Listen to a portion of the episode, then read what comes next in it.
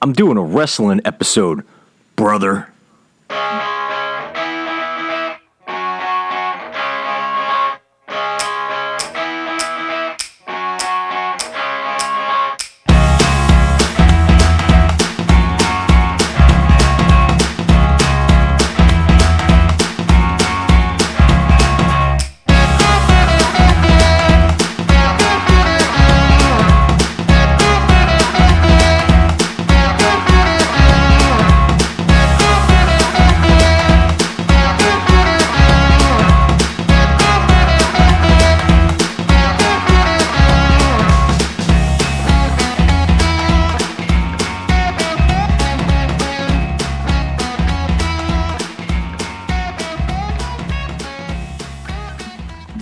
Thank you for joining me on the Smartass Supernova podcast.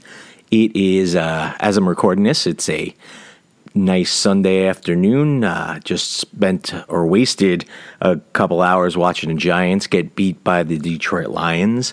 Uh, that's not what this podcast is about, though. This podcast is about what I had done last night and uh, my reactions and reviews and. Uh, uh, you know my feelings on uh, went to go see uh, wrestling show, AEW's Full Gear pay per view out in uh, Prudential Center in the seedy confines of Newark, New Jersey. um, but uh, it was it was a good, great show, great time. Uh, had amazing seats, and and I'll get into that in a little bit. But first, let me give you a little bit of a background on uh, my history with wrestling. I got into wrestling back in the early 80s during the that Hulk Hogan rock and roll era of WWF. And um, as a five, six year old kid, when WWF and WrestleMania was blowing up, and you had Hulk Hogan as that superhero taking on monster after monster trying to take him down, how did that not speak to uh, a child of the 80s, which was perfect for me? Um, growing after Hogan, I you know I fell in love with wrestling. Wrestling was probably most of my childhood life. Uh, you know, Macho Man, Ultimate Warrior came up. Um, you know, uh, mostly WWF. And and the sad thing is, it wasn't. I didn't really learn about NWA growing into WCW and that style of wrestling for for until years later. Um, I, I, grew up on that WWF style, the sports entertainment style, um, and after God, I was probably probably as most kids do that are into wrestling around 12, 13, you kind of fade away from it. And it was perfect timing for me because as I got away from wrestling, that's when the Hogans and Macho Mans and everything they left and went to WCW and and WWF fell into that new generation, which was really uh, you know a few top guys and then a bunch of you know guys that you know wrestled as their jobs. You know, there was a garbage man and, and a hockey player and all, and it, it got bad in that time period. Uh, no matter what some people might say so I, I fell off. Um, I did get back into wrestling a little bit in the late 90s, early 2000s, in that whole Attitude Era Monday Night War um, thing. And, and I didn't get into it as it was happening, kind of a little bit after it happened. Um, and, and, with you know, yeah, the NWO and the w, in uh, WCW had Stone Cold and The Rock and uh, Mick Foley and Triple H and and uh, D-Generation H in, in WWF. Um, but I remember when I started, me and some friends started watching again just to see what it was like, and um, I was watching WCW, and I wasn't really into the whole Stone Cold Rock thing. I, I, you know, looking back, I understand their importance, but I just didn't get it. My affiliation was always going to be to the older guys, and who were then at that point NWO, um, Hollywood Hogan uh, when he was a bad guy. Um, so I was, we'd watch WCW, and when we watched WCW, the guy that really sparked my attention and just got me into got me really back into it was Chris Jericho.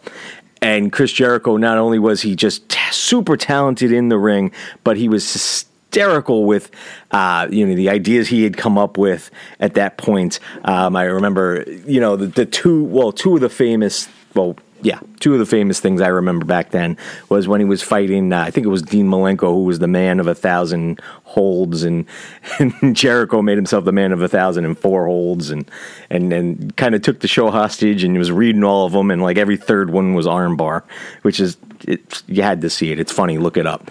Um, and uh, he also, when he lost the title, he he had uh, uh, claimed to be a victim of a conspiracy, and, and there was a video package where he went down to DC and was running around with a sign. Uh, it was funny. He was great in the ring. Uh, he had the flash. It, when he went over to WWF, he had the whole Y2J thing with the countdown. That, that was fantastic. So Jericho really, I look as as an older uh, fan, was really one of my favorites. Um, then again, then got out of wrestling again. Um, it just it went back to being the the childhood stuff. And as I look back at the childhood stuff, it wasn't you know looking as an adult, it wasn't something I'd want. So now instead of Hulk Hogan, it was John Cena. As much as I respect him as a as a worker, just wasn't aimed at me. Um, and I really fell out of it again. Um, who got me back into it a little bit again back in like the late aughts, early 2010s was uh, CM Punk. And CM Punk, that was around the time of the, the legendary pipe bomb. And, and he again, he, the way he just portrayed this loose cannon at one point, and then it turned into a heel character. And, and his just in ring work, it, it, just spoke to me. And I was like, that's the guy I, I want to follow. So, last night we went to the show, the AEW show. Now, my friend is a huge AEW fan. Uh, so, how would I describe AEW? Um, AEW is the alternative to WWE, as WWE has become now in WWE's what WWF turned became. WWE is now like the Hollywoodized version, and it's been for years. The Hollywoodized version of the wrestling product. And AEW started by Tony Khan, uh, you know, son of the owner of the Jaguars and a, a, a, a soccer team. So, guy has a ton of money, grows up as a fan, wants to start his own uh, league, his own uh, program, and he does, and it's AEW, and he starts that with uh, members of the elite, which are Kenny Omega, the Young Bucks, um, who are indie guys, um, uh, Cody Rhodes, Dusty Rhodes' son, who's no longer there. Um, he Cody Rhodes left. Um, and Chris Jericho, who's who's still there, and Jericho's yeah, in his fifties now, but but still going, still going, still a great showman. Um, so, and AEW is is is the alternative to de- where it's more indie focused wrestling. Uh, you know, a lot more of the flippy side than than the you know high dramatics of the WWE. It's it's more you know wrestling based and there's you know your your your death match type fighting you have uh, the luchador style um, and and some of the old school style, which I'm more of the fan of. Um, so my buddy wound up getting seats that were phenomenal, and you can check out some photos I had. Uh, it's up on the, my Instagram, which is uh, smartass underscore supernova underscore podcast on Instagram. Uh, it's great, great seats, and they weren't the floor seats, but they were the first row behind the seats on the floor right to the right of the the entrance ramp stage where we could see the wrestlers coming off as they left and see them right as they entered. And it, it was it was fantastic. It the seats were phenomenal. And, and I appreciate you know my friend going through the the motions of picking them up. I know he was going to go anyway but I, I, I do appreciate that. Um, so let me just kind of get into the show as we go and we'll go through it. So you know, in Newark, Prudential Center is a beautiful building. It's a little little sketchy going into Newark, but that's that's fine. Uh, but I do like the Prudential Center. I've seen some concerts there. I think it's a really good venue for for sound. Um, so we, we got there. There's a, a, you know the pre-show, which had three matches, and they were all decent, you know, pre-show matches, kind of for the diehards. I won't get into those matches. I'll stick with the main card. Um, and, and it was good. And then you know the sh- the show started, and you got to see how you know they they hyped the crowd up before the show. Um, the show starts, and the show starts off with a steel cage match. Now, of course, I, growing up WWF guy in the '80s, I'll always be affinitive or have an affinity for. I apologize for the big blue barred steel cage. I know from what I heard, wrestlers hate that.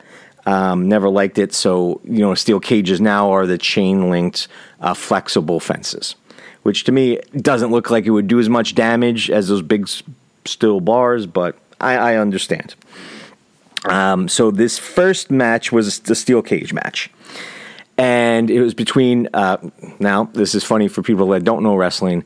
Luke Perry's son, uh, plays a character uh, called Jungle Boy. Jungle Boy, Boy's name's Jack Perry, and and he fought his ex tag team partner, who was a guy in a dinosaur mask named Luchasaurus. So you, you you know what kind of world you're getting into here. Um, so in in a steel cage match, it was kind of a blow off, meaning like the last fight they were gonna have, um, and I'll tell you, as much as I would, I love a steel cage match. Seeing a steel cage match live is kind of rough. It really does block your view uh, of seeing what's going on in the actual match. Um, and it, you know, it was cool, good hype energy. I thought it was a good match. It, it ended with uh, Jack Perry, the Jungle Boy, jumping off of the top of the cage, landing on uh, the you know the Luchasaurus, you know, who was laid out on a table. Great spot um, you know, seeing it live is like, whoa, that's it's not, you know, a steel cage is not six feet, seven feet in the air. It gets up there.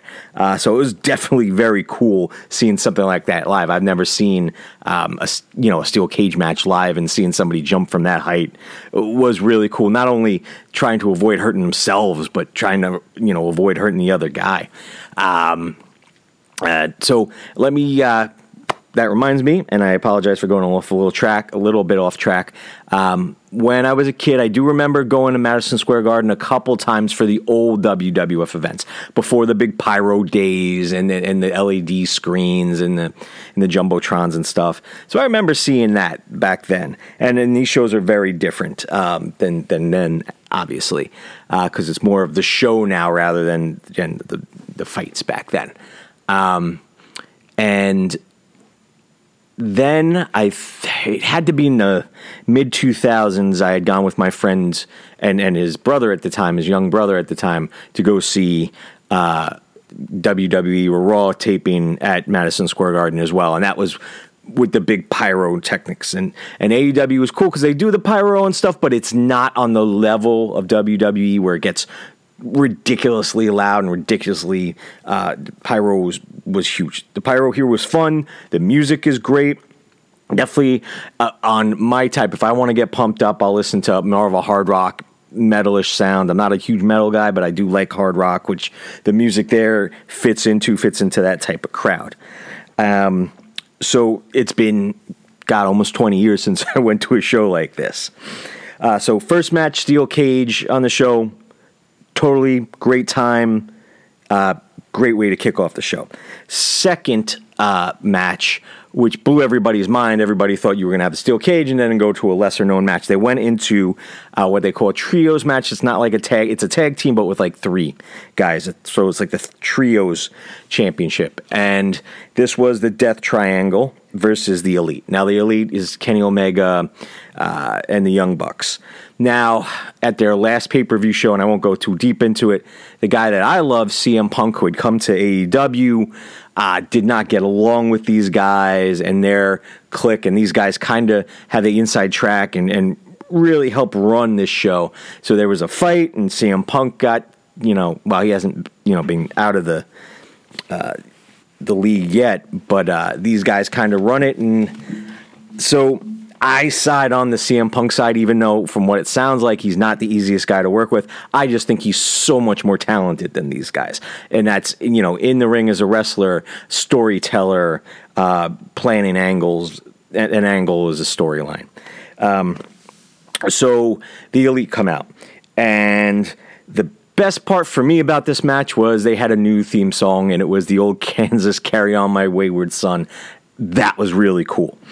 Um, but after that, I don't like these guys wrestling. And the crowd, you know, the crowd uh, started an FCM punk chant. Um, now, I like to have fun at this type of stuff. So, er, you know, in the show, I would start to cheer for whoever the crowd was not cheering for. And a few people that got what I was doing, they, they seemed to laugh and enjoy it and, and play along too. Um, but uh, that's that's my type of fun that I have.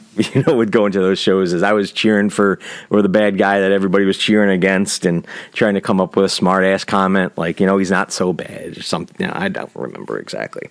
Um, so the elite Death Triangle, they do a lot of the, my young bucks just do super kicks, which should be a finishing move. They just do them all the time, and I it wasn't the match for me. I, the crowd really enjoyed it. That's good. Just wasn't for me. Uh, then they went into their first female match, and the match wasn't great. But this uh, this one wrestler, Jade Cargill, she has the look. She looked fantastic, built, uh, charismatic. Came out in a uh, her her outfit was in the looks of uh, Cheetara from the Thundercats, and I was like, "Pooh, awesome! You know what you're talking about." She's got the whole package. She'll be a star uh, going forward. Um, then they went into a four way match, which with my favorite Chris Jericho. Um, Bryan Danielson, also known as Daniel Bryan in WWE, he's well known. Uh, Claudio, who used to be Cesaro in WWE, and this young guy, Sammy Guevara, and and he's so good and and so young and so cocky that everybody just hates him so much, and I just enjoyed the hell out of him watching him. Uh, he he's just got it. Um, and and Jericho was there, and damn it, Jericho just put on a show for years. He's just reinvented himself and, and just does everything uh, fantastically, and and I that to me was my favorite match of the night. Um, and and the show has really really hit on a lot of cylinders early on in the show. Um, so the rest of the show kind of until the main event kind of for me went a little downhill.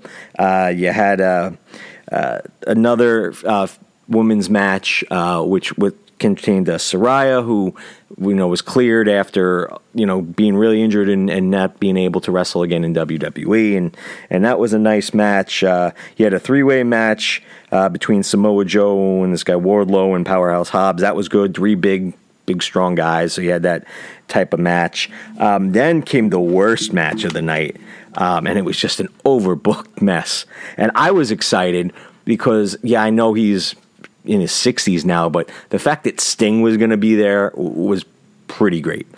And he was teaming up with a guy named Darby Allin, taking on Jay Lethal, and one of the, uh, who I think is, I'm sure behind the scenes because of his father that he knows the business. But Jeff Jarrett, I never liked Jeff Jarrett growing up as a kid. When he came in, to me, he was looked like a fake honky tonk man using the guitar.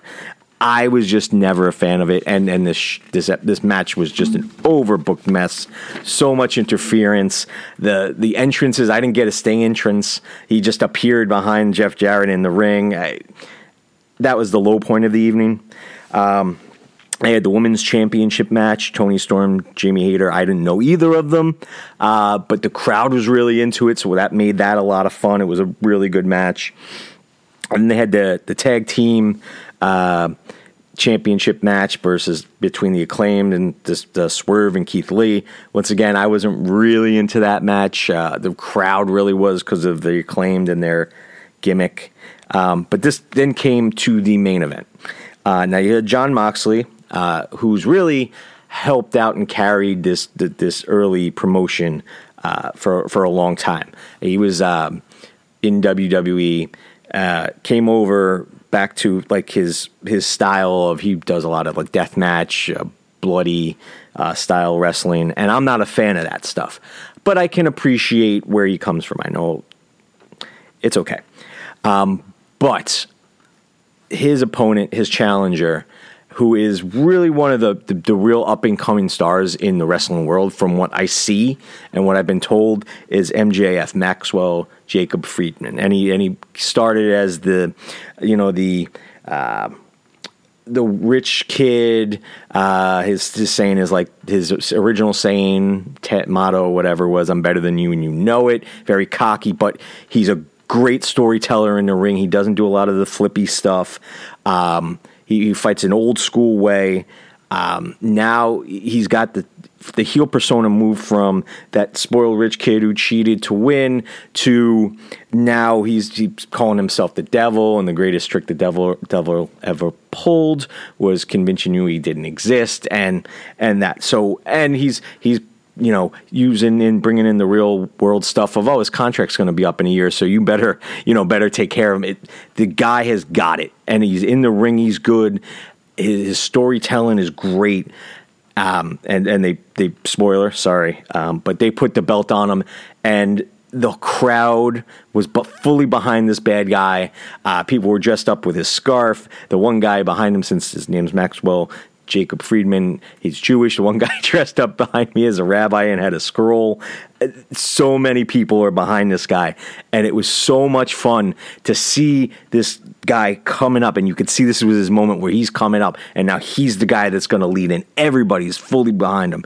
And, and that was just such a cool, cool feeling.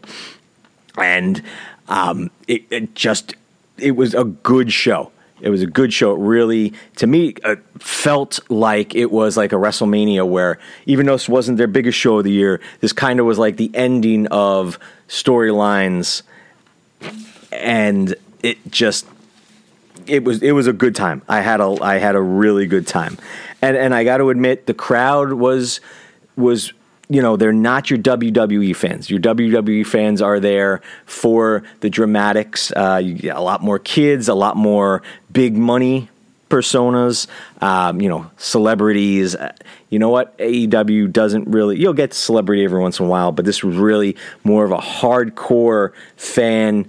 A lot of them are, are not, you know, your, your normal run of the mill average guy or, or girl. A lot, you know, very different from, you know, the different, you know, ah, what's the right word? It's not. Uh, it's not, you know, just not your normal from the fringes. A lot of the, the, you know, a lot of your outsiders, the people that I associate with, the people that I want to talk to at this podcast, that you know, they have a good time. Go out there and be and have a good time. And this really gave me that feeling of this was a community that was those types of people, and, and that was great. I really enjoyed that. Um, so that was my experience uh, with the AEW uh, Full Gear pay per view. Um, listen, if you're not a wrestling fan, I'm sorry you gave it any time to listen to this. It, I I thought you know had a great time and I really wanted to put an episode out there. Um, if you're falling away from wrestling, I'd say check it out. It's not everybody's cup of tea. Some of it's very good, some of it's not very good. Um, but it, it was a good time. And if you want to, you know, go out there and and take a chance and try something new or try something that you used to like and maybe it's it's changed a little bit and you can check it check it out again. Um, i mean that's that's what we're here for. We're here for trying to examine and try to find our true selves and find new things that we might enjoy. So you know what? I totally recommend going out and, and doing something like that. Um, Thank you so much. Uh, as I mentioned before, please check out my Instagram. It's smartass underscore supernova underscore podcast. Please remember to like, comment, share, save, do any of that stuff. So, you know, it makes me want to continue doing this. Um, and as always, want to leave you with a little piece of advice from Ben Folds 5. If you're feeling small and you can't draw a crowd, draw dicks on the wall. Have a good one.